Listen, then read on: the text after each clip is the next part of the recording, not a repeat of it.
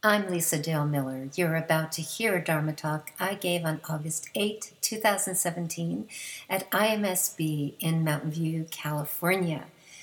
I was asked to come and give a talk as part of their series titled Living Wisely in the World.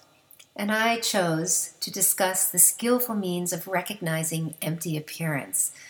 That means it was my job to not only elucidate the various teachings on emptiness from the three main schools of Buddhism, but also to talk about how to apply the teachings on emptiness in our daily lives. So I hope you enjoy this talk. You seem to be in the middle of a really cool series of talks. I get the great joy of doing the hard thing, I think, which is talking about what the Buddha actually meant when he taught about wisdom. Because it's very challenging, uh, especially for modern people. So that's why I'm talking about how to recognize and be skillful with the nature of the way things actually are, which means empty appearance. So we're going to go for the Buddhist jugular tonight. we're not going to mess around here. So let's get on the same page. Uh, what in the world does this woman mean when she says emptiness and empty appearance? So I imagine many of you have had teachings on emptiness. How many of you have had teachings on emptiness? Okay, good wonderful thing about Buddhism is it's been around for 2,600 years, and there are many schools of Buddhism, and therefore that means there are many interpretations of emptiness. So um, I feel like it's my responsibility to impart here um, some of the main points of the main teachings on emptiness. So that when you leave here tonight, you, if you don't know what Buddhism means by emptiness, or if you have some idea from before, you will have a much more broad understanding of what we actually mean, so that you can skillfully recognize the empty appearance of all experience, internal and external, and know how to work with it. Okay? So let's, of course, start with Theravada Buddhism um, and the Buddha's original teachings. On emptiness, you can say it as sunyata if you say it in Pali, or you can say it as shunyata if you are using the Sanskrit term. And the Buddha was pretty specific about emptiness, but it meant several things for him. Sometimes when he talked about emptiness, he was talking about anatta or anatman, which is the lack of a permanent separate self, which of course um, Atman was big at that time in India, so the Buddha didn't really see that there could be such a thing as a permanently existing self. So he used emptiness to describe his teachings on not self he also used it to describe the outcome conceptually of where you end up if you determine that this sort of self that we think exists is actually what he called um, a agglomeration of five aggregates. Thoughts, feelings, perceptions, um, consciousness itself, and then volition, motivation, all these things come together and they create something that looks, feels, and smells like this real self thing inside of you, but there is no self thing inside of you. Trust me. Even neuroscience tells you there's the self doesn't exist anywhere in the brain specifically. Um, it's just a continually emergent, shifting, changing process that has the appearance of looking separate and solid, but it isn't. So it's empty appearance. in the Mahasunyata Sutta, which is contained in the Majjhima Nikaya, for those of you who want to look it up online, um, it's Majjhima Nikaya 122. Um, it's a very long discourse on emptiness, but it boils down to this. The Buddha exemplified emptiness as one, a meditative state within which one can discern the presence or absence of disturbance in the mind.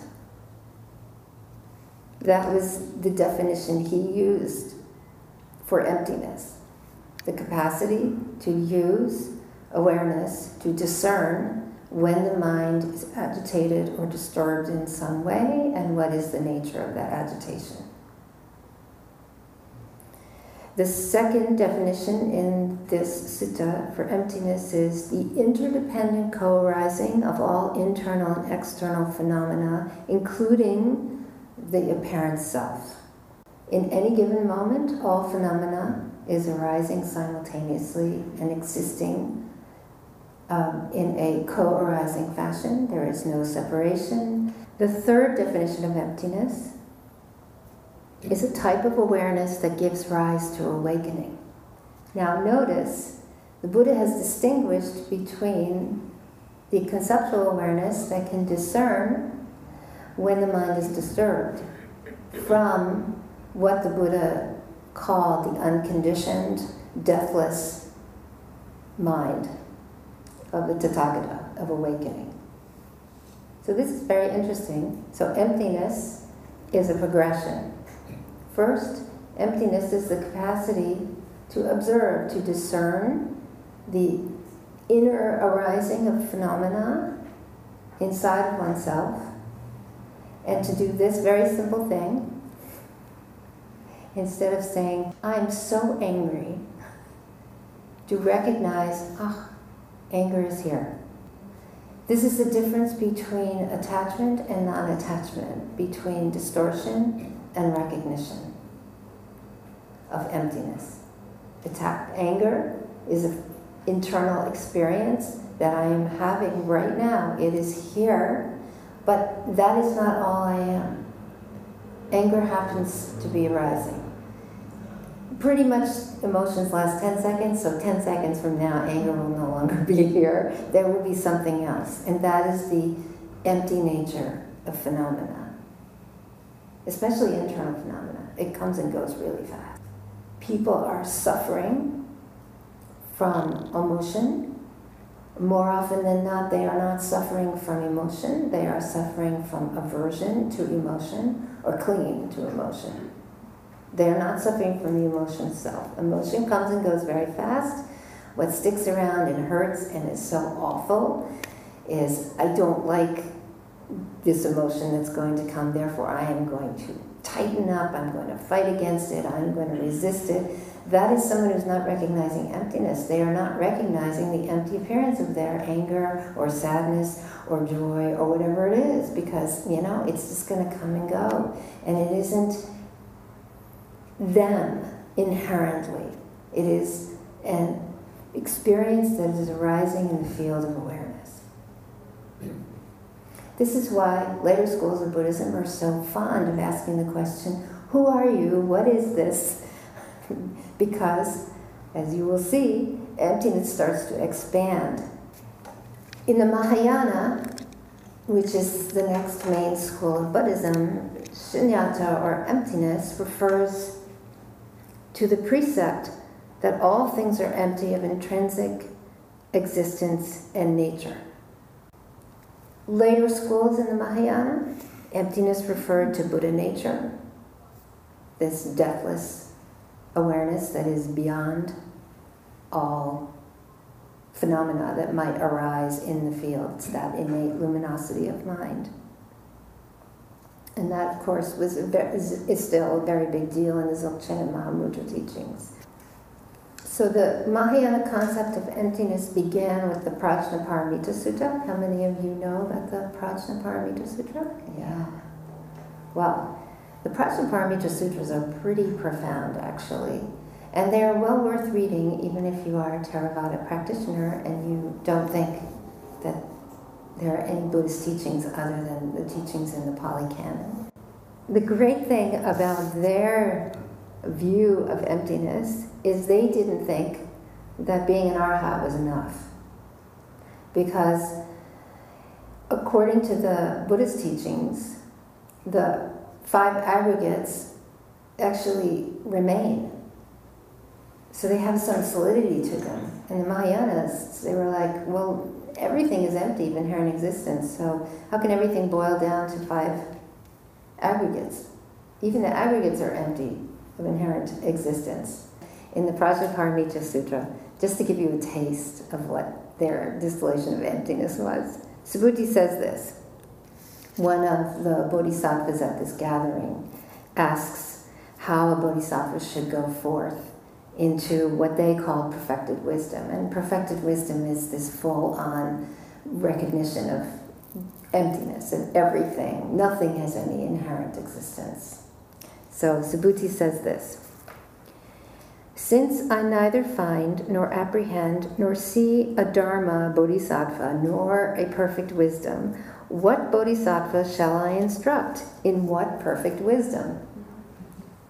And yet, if when this is pointed out, a bodhisattva does not despair or despond, if the bodhisattva does not turn away when I say this, if the bodhisattva is not terrified or frightened by what I have just said, it is just this bodhisattva, this great being, who should be instructed in perfect wisdom. When the bodhisattva thus stands firm, so should that bodhisattva train themselves that they do not pride themselves on the thought of enlightenment. This is critical for emptiness in the Mahayana. That thought is no thought, since it is essential, transparent nature. That thought is transparently luminous. The Mahayana scriptures are saying you have to pay attention when your self cherishing shows up, even around enlightenment. If you think there's such a thing as enlightenment, you're still clinging to some kind of solidity that doesn't actually exist. Everything, including enlightenment, is inherently devoid of separateness, of solidity, of in, something inherently existing. So, this is one of the main ways that in the Mahayana tradition, especially in the Lojong training, that you can learn how to recognize emptiness in your daily life. You go and you look and you see where you're clinging to notions of self that are somehow distorted. And it's a very profound way to practice, to be continually looking and seeing, am I clinging to some kind of distortion about myself, some narrative I have, some way that is twisting my notion of who I actually am in this world and is causing suffering because I am clinging to some self idea that is actually inaccurate.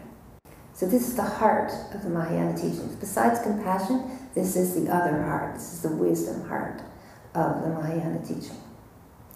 Now, the Mahayana also had the joy of Nagarjuna's teachings. How many of you have read some of Nagarjuna's work?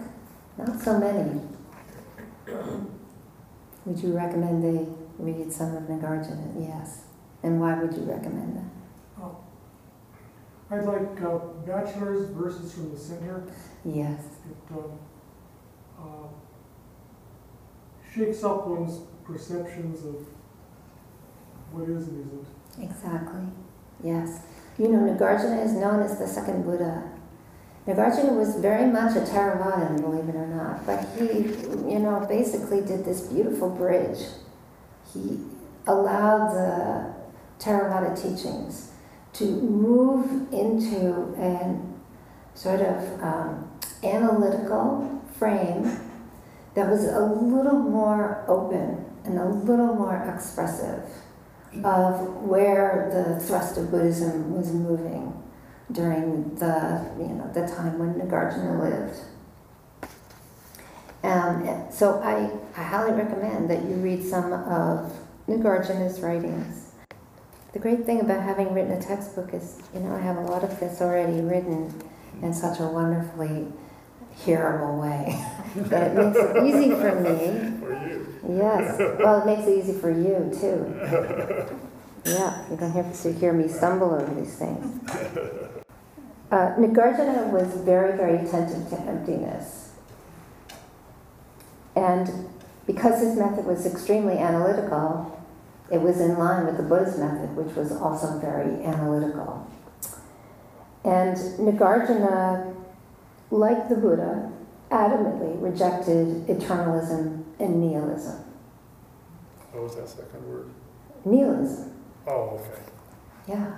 So eternalism was the more colloquial uh, teachings of the time of Atman and Brahman, that there was this self that was beyond and eternal, or like a soul, actually. So that is the eternalist view. And the nihilist view is sometimes how people misunderstand Buddhism.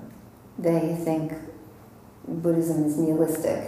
Uh, everything is suffering, nothing really exists. That's actually a misunderstanding, and that's when you end up in nihilism, saying there's nothing.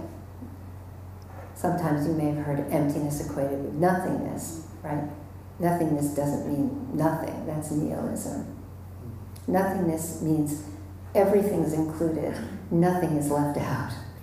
Nagarjuna's arguments for emptiness rested on two principles. One, that things or selves in the world appear nominally. Water bottle. That is a nominal representation of what this is. There's a label for this water bottle, but what is this water bottle made of? Just popcorn out. What is this made of? Plastic. Okay, and what's plastic made of? Organic molecules, Okay, and where do the fuels come from? quarks and leptons. Exactly, but where do quarks and what, uh, ultimately, what are quarks and leptons? Yeah. Exactly. So these are the nominal parts that together, when they're viewed as a whole, we put a label on it and say water bottle. This is empty. This water bottle is empty of any inherent existence as a water bottle because this water bottle is all of those other things that it can be broken down into that turn into a water bottle. And so are you. You think you're a self, right? Well, I've already told you there is no actual self floating around in your mind. There's no homunculus in there, right? So then you would say, Well, I'm a body. And I would say, You're right, you're a body. So then I would say, What's your body made of? We can do the same thing. What's your body made of? Oh, you want to go right for the end. so the body is a living system. Living systems are made up of other living systems, right, that coordinate and come together and emerge into something else. As a matter of fact, the grossest thing you could possibly say about your body is that um, I have a dear friend who's an immunologist, and um, her specialty is the microbiome, actually. And basically, I think she told me 73% of you is actually bacteria. And that's not even you, they're actually living off you. Wow, we're living Right. off of them. Emptiness, okay? This is emptiness, knowing things as they actually are, not getting stuck in some nominal label. Nagarjuna was very big on this, okay? Because labels, they can collapse your sense of what something is. This is, for instance, very colloquial, stereotyping. I think maybe it's next week you're going to do cultural. You'll be talking a lot about this, right? Oh, they look like this, they must be that. Oh, their name is this, they must be that. Yeah. Very, very poverty stricken way to go through life. Okay, so that's, that's the first principle. The second principle is because of impermanence, interdependence, and insubstantiality, all entities lack any essential nature. That's emptiness. So that's what's known as Madhyamaka. Many schools of thought arose out of the Mahayana. And one of the last schools was the Chittamatra school, which was mind only. And they basically took emptiness to this place, which actually is true neurobiologically. Every moment that you are perceiving, your mind is constructing your reality. What you are seeing doesn't actually exist like that, it doesn't look like that. I don't look like this. But in order for us to walk around in human bodies and navigate this human body, our brain is wired up to construct me to look like this so you can actually hear me, see me, relate to me. But this is all appearance. I don't actually look like this ultimately, even conventionally. The brain is continually adding information visually to complete things. So the brain doesn't actually have to see, you know? It's like, I know what a folding chair looks like. I've seen a folding chair a thousand times. So my brain doesn't actually want to look at the folding chair. It just has, in one of the six layers of my prefrontal cortex, it has the image of that chair. So it just calls up the chair, so I don't really have to look at it. So it constructs the room itself and that's why mindfulness is so great, right? Because mostly the brain's lazy. It's constructing reality for you. When you're really mindful, you know, you're actually looking, the brain is like, oh man, I don't want to work this hard. What are you doing? It's good to be in your reality the way it is instead of relying on the habitual constructions your mind is always bringing up. But this is the way we're wired up, so don't feel bad about it. Mm-hmm. It's just good incentive to practice, that's all. And so, Yogacara school said, the mind is not permanent. You can't just say everything is mind. So they didn't like the Chittamatra school. So what they did was they decided to be a little more sophisticated in the way they constructed. And they came up with a construction of consciousness that looks a little more like our construction of consciousness. They actually had an unconscious like Freud's unconscious, they actually had that. And they recognized that the mind was inventing. So they were very clear that the percepts were inventions of mind, but they were unwilling to say that mind itself, the inventor of the percepts, was the an inherently, solidly, separately existing thing that created all things. That's almost like making mind Atman, right? No different. So they didn't like that. And so what they did was they said, well, you know, all phenomena have three natures. And these natures are interdependently existing, and we experience them simultaneously, and they allow us to experience things as we perceive them but based on whether or not you are really accurately perceiving your experience. You might be only experiencing one of these natures. So I'm going to give you the three natures. So the first nature is the constructed nature. Then that includes, according to Yogacara school, all language-based appropriation, all concepts, any concept, water bottle, uh, any concept you might have about anything you experience is part of the constructed nature. And all of these are assigned after you cognize. So cognition occurs, and there is a way in which your brain is receiving what is coming through the five senses as it is, but very, very shortly after it's received, even in the body concepts are already happening.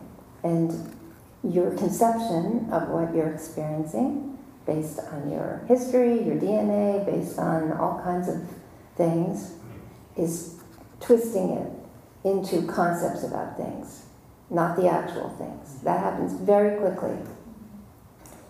And so that's the constructed nature. And that's the very thing at the deepest core level that creates our subject object dualism the feeling of there's self inside and a world outside, and they don't come together. They are separate.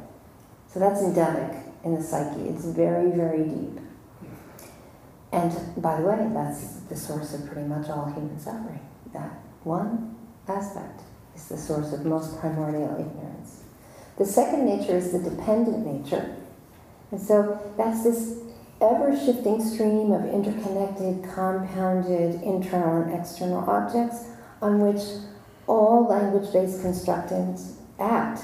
Oh, I can see that all things arise interdependently.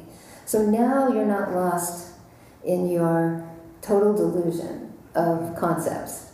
Now you have those, but you recognize that all of that is interdependently constructed. So you have some wisdom, you have some awakening, you're starting to see things the way they are. And then there's the third nature, and the third nature is what they call the perfected nature. And that's when you realize awakening, or what the Buddha ultimately called suchness. And that is, this is a term shared by all schools of Buddhism, suchness. And what it designates is enlightened perception, or what is known as, in direct translation, suchness, the way things truly are. And the perfected nature is the complete absence in the independent nature of conceptualized nature. So, what that means is when you have the perfected view of the way things are, you're no longer clinging to the concepts as something real. You recognize they exist. So, one of my teachers, Tsoknyi Rinpoche, has a, a great mantra which I love real but not true. Okay? So, the conceptual nature exists. We label things, we see things as separate, we experience them this way. That's real. It happens. It isn't true. It's not the essential nature of things. And so, the interdependent nature of things. When we were meditating and it was laughing happening and clapping, and I was inviting you to actually allow yourself to open to that, I was allow- asking you to recognize the empty nature of the concepts you might have been having about the clapping and the laughing that the clapping and the laughing could ever get in the way of your meditation is a distorted concept. It can't. Because it's phenomena. Phenomena doesn't get in the way of knowing things as they are. It is the cause of knowing things as they are. This is why we say suffering is the cause of awakening. When you recognize your suffering, you awaken. You're either deluded or you're undiluted. Walking through the world, recognizing the empty appearance, means you are unwilling to go to sleep in any moment. You're unwilling to rest on your habit mind, on your on the mind that is lost in some kind of distortion about the way things are. The truth is, self cherishing is a very excellent way to see whether or not you're lost in distortion. And this is a term that's not used in the Theravada teachings at all, but it is a very important part of the Mahayana and the Vajrayana teachings. It's at the core. It's can you recognize when you are putting yourself in the middle of all things that are occurring and you are falsely thinking that the world needs you in order to exist? It doesn't. I know, it's such a disappointment. and that's because the self is so ubiquitously stupid. It perceives itself as something it's not. It's not the master controller. For, for those of you who are old enough to remember The Wizard of Oz, remember the last scene? We're almost toward the end. I guess it's not really the last one because she has to go home, right?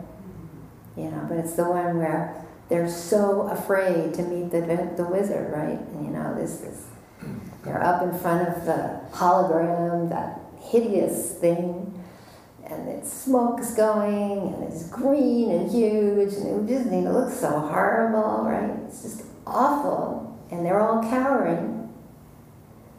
And then all of a sudden, something happens to it and then they go behind the shell and they open a door, and there's this putsy little man. right? And he says, I'm the wizard. And then he lets them know the truth. And by the way, there is no wizard. And that's the self. The self is the wizard, and there is no wizard. So self cherishing is a very beautiful method. And we all engage in self cherishing. All of us. As a matter of fact, I'll tell you a really great, quick story about, about myself. When um, I finished graduate school and I went to my first internship, I had the joy of being snatched up by the chief psychologist at my site. And I don't know why, but for some reason he wanted me to be in his um, group and also be my individual supervisor. And I think he was like in his early 70s at the time. And very early on in my individual weekly meetings with him, um, I was interning. Part of my hours was at Mountain View High School at this point. And I had a very difficult case with like a 15 year old or something like that. And I remember I'm telling him about this kid and all the things I'm going to do and blah, blah, blah. And he looks at me and he goes, Do you actually think you're indispensable? and I, I was shocked and I realized that I was holding on to this distorted notion that somehow I was the only person that could help this kid. Oh. And by the way, I had actually reported their her, this kid's parents to CPS. So parents didn't want me anywhere near this Child Protective Services. This parent, the parents didn't want me anywhere near the kid, and somehow I was convinced that I was the only one who could help this kid. Self-cherishing. It was a complete distortion because, of course, that wasn't true. So there's many, many forms of self-cherishing. The best way for you to uh, learn more about how I'm applying this clinically and to also see the Buddhist teachings on it. I wrote an academic chapter in a textbook, somebody else's textbook, on this. If you go to my website, you can actually, I uploaded it for free on academia.edu, so you can download it for free. And the title is The Ultimate RX Cutting Through the Delusion of Self Cherishing. So essentially, what you want to be doing is you want to be looking for two extremes Buddhism is really big at pointing out the extremes, right? One extreme is a sense of entitlement or specialness that you believe sets you apart from all other human beings. And of course, it's a spectrum, right? And our culture is very big and everybody's special, right?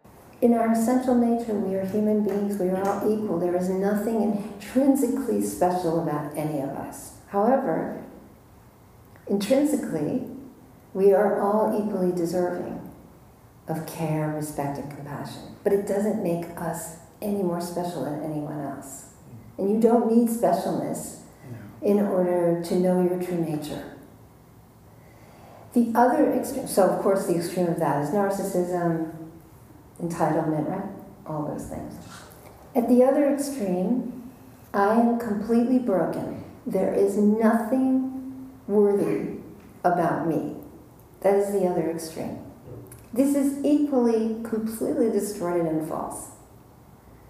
Because there is nobody that's completely broken. There's mass human suffering, there are extremes of suffering, there are people who, on both of these extremes, who visit incredible violence upon other human beings and upon themselves. But the truth is, nobody's inherently broken. Because at our core, at the most essential place, we are all one thing. We are luminous knowing. And it is untainted. It is neither good nor bad. It is just this innate capacity to know clearly. This is the perfected nature.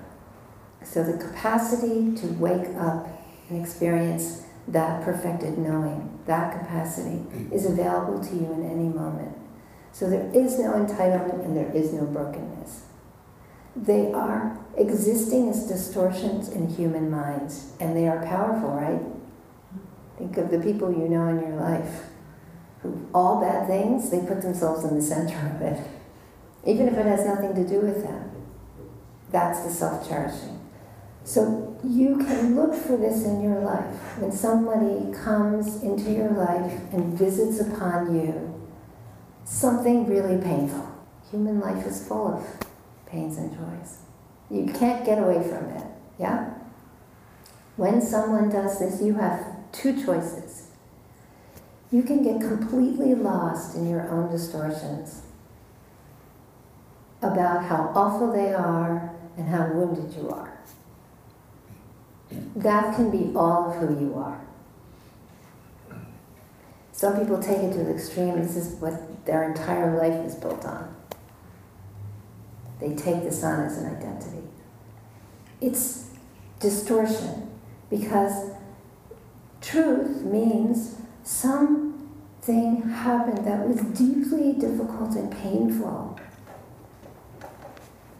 And I don't have to either agree that that was okay, nor do I have to reject it as something that will make it impossible for me to show up in my life the way I wish to show up. And that is a view that is a wise and compassionate view. That is recognizing that I am more than what occurs. These things inform who I am choosing to be, but I am always free to make a choice about who I want to be. That's emptiness. So, in fact, emptiness is a way to be able to do what I invited you to do at the beginning of the intent of the meditation, which is to drop into an intention in any moment for who you actually want to be. Do you want all of your pain to precede you in every choice you make? Do you want all of your joy to precede you in every choice you make? Or do you want clarity and a deep compassion and resilience and openness to precede you in the choices you make? That is living wisely with empty appearance. Not getting lost in habits, not getting lost in assumptions. Being willing to make your brain work, to make your heart work, to really question all of your assumptions all of your nominal labels. So that's emptiness. It's kind of rich, isn't it? Yes. So I think that, that the kind of grade school idea of emptiness, or maybe the, the uh, most common kind of colloquial notion of emptiness is it means nothingness. There's, it's, you know, if you have an empty box, there's nothing inside it, kind of thing. So from what you're describing in your talk, that the Buddhist notions of emptiness um, are more complex than the very kind of materialist idea of object, no object. Yeah. So if you, a good way to look at it would be climate change. So if you were to use the colloquial notion, you would say, there is no such thing as climate change. If you were to use the wise way of viewing climate change, you would say that the organism that is our planet is responding to conditions and causes that are not actually being caused by the planet, but are being caused by something that resides on the planet that is actually having a profound impact. This is interdependence, okay? But you could say, again, if you're going to get lost in the colloquial view, you could say humans have to fix this because the earth is too stupid to fix itself. And that would be wrong because, in fact, humans are going to have to partner with the earth in order to allow this system, this interdependent system, to figure out how to deal with this and to make whatever shift is going to happen happen in a way that will be as least harming as possible for everything on this planet. Did that make sense? Mm-hmm. Is that a good way to explain this? Yes. Okay, did Wouldn't you say that we are partners with the earth? We- We could either be good or bad partners. So we don't even think of ourselves as partners right now. Aren't we part of the earth? There are many people that do not see the earth as having any capacity whatsoever. They only view human beings as the only intelligent, capable objects on this planet. That's a distorted view. That's not an empty, interdependent view. We have been very bad partners because we have not recognized the organismic wisdom of this planet or the other beings on this planet. Would you agree? Yes. I think you're agreeing with me. I am totally agreeing with you, yes, completely. So the way I've been thinking of emptiness is this, namely that, um, uh, in a way, there is a self. Because Yeah, real. It's real but not true. I'm not the same as you, or the same as anyone else here, so there are distinctions. In what way are you not the same as me? We're not talking oneness, by the way. Uh, I- I'll probably go to bed later than you. Or, or, you know, uh, I spend my free time differently. So, so I, so I would say there are distinctions between people, but each, but myself and each one of us is also changing in a billion different ways every second. So there's no permanency to the self, no way to define it, no way that you can put your finger on it. There's no actuality to it whatsoever. It is empty appearance. It's a big shell. It's virtual reality, okay? It has no inherent nature of any kind, whether or not you or I, we are conventionally not the same person, right? It's impossible for us to be the same person, correct? Right? But these, as an organism, we cannot be the same person, right? Sure, But our organism is not the self. Sure, I agree. Okay, so you and I cannot be the same person. We are in agreement. But we are exactly the same because neither of us have any inherent existing self inside of us. It's an illusion that we both experience because we are human creatures and human creatures posit a self because that's how we're wired up is to posit a self. We are positing something that has no existence on any level. This doesn't have an existence inherently, okay? But conventionally, it's a water bottle, I'm holding it, right? It must exist because I'm holding it. There's no self to hold on to. We, there is no existing self. It's a big illusion. This water bottle is more real than myself because I can hold this. I can't hold, I can't find a self. It's changing less rapidly than before.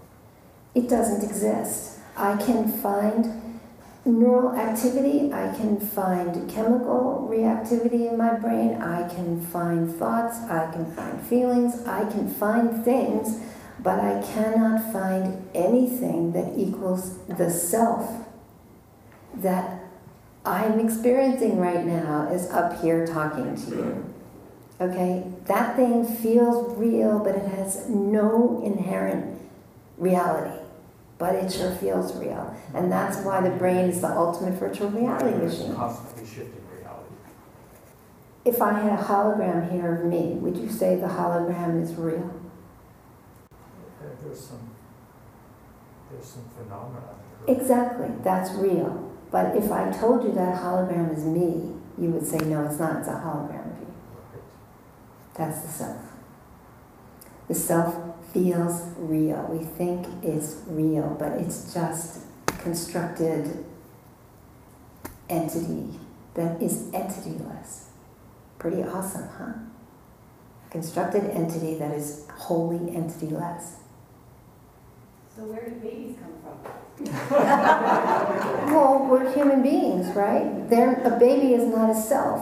A baby is a, is a being. That isn't a being. So where, does- where does that being that didn't exist and still doesn't exist? It came from an egg and a sperm coming together. Where do you think it came from? An egg and a sperm have, so this is, you're nihilism. You are not an emptiness. Exactly. That's a problem. You're a nihilism. You're not an emptiness. Yes. Nihilism does not mean, nihilism means nothing exists. I'm not saying nothing exists. I am telling you it's real, but it has no inherent separate existence. It has no truth as a separately existing entity. Okay? Nothing does. But conventionally, things exist. So Buddhism is not about eternalism or nihilism. It's about wisdom, knowing things as they actually are. So thank you. That was a perfect way to end.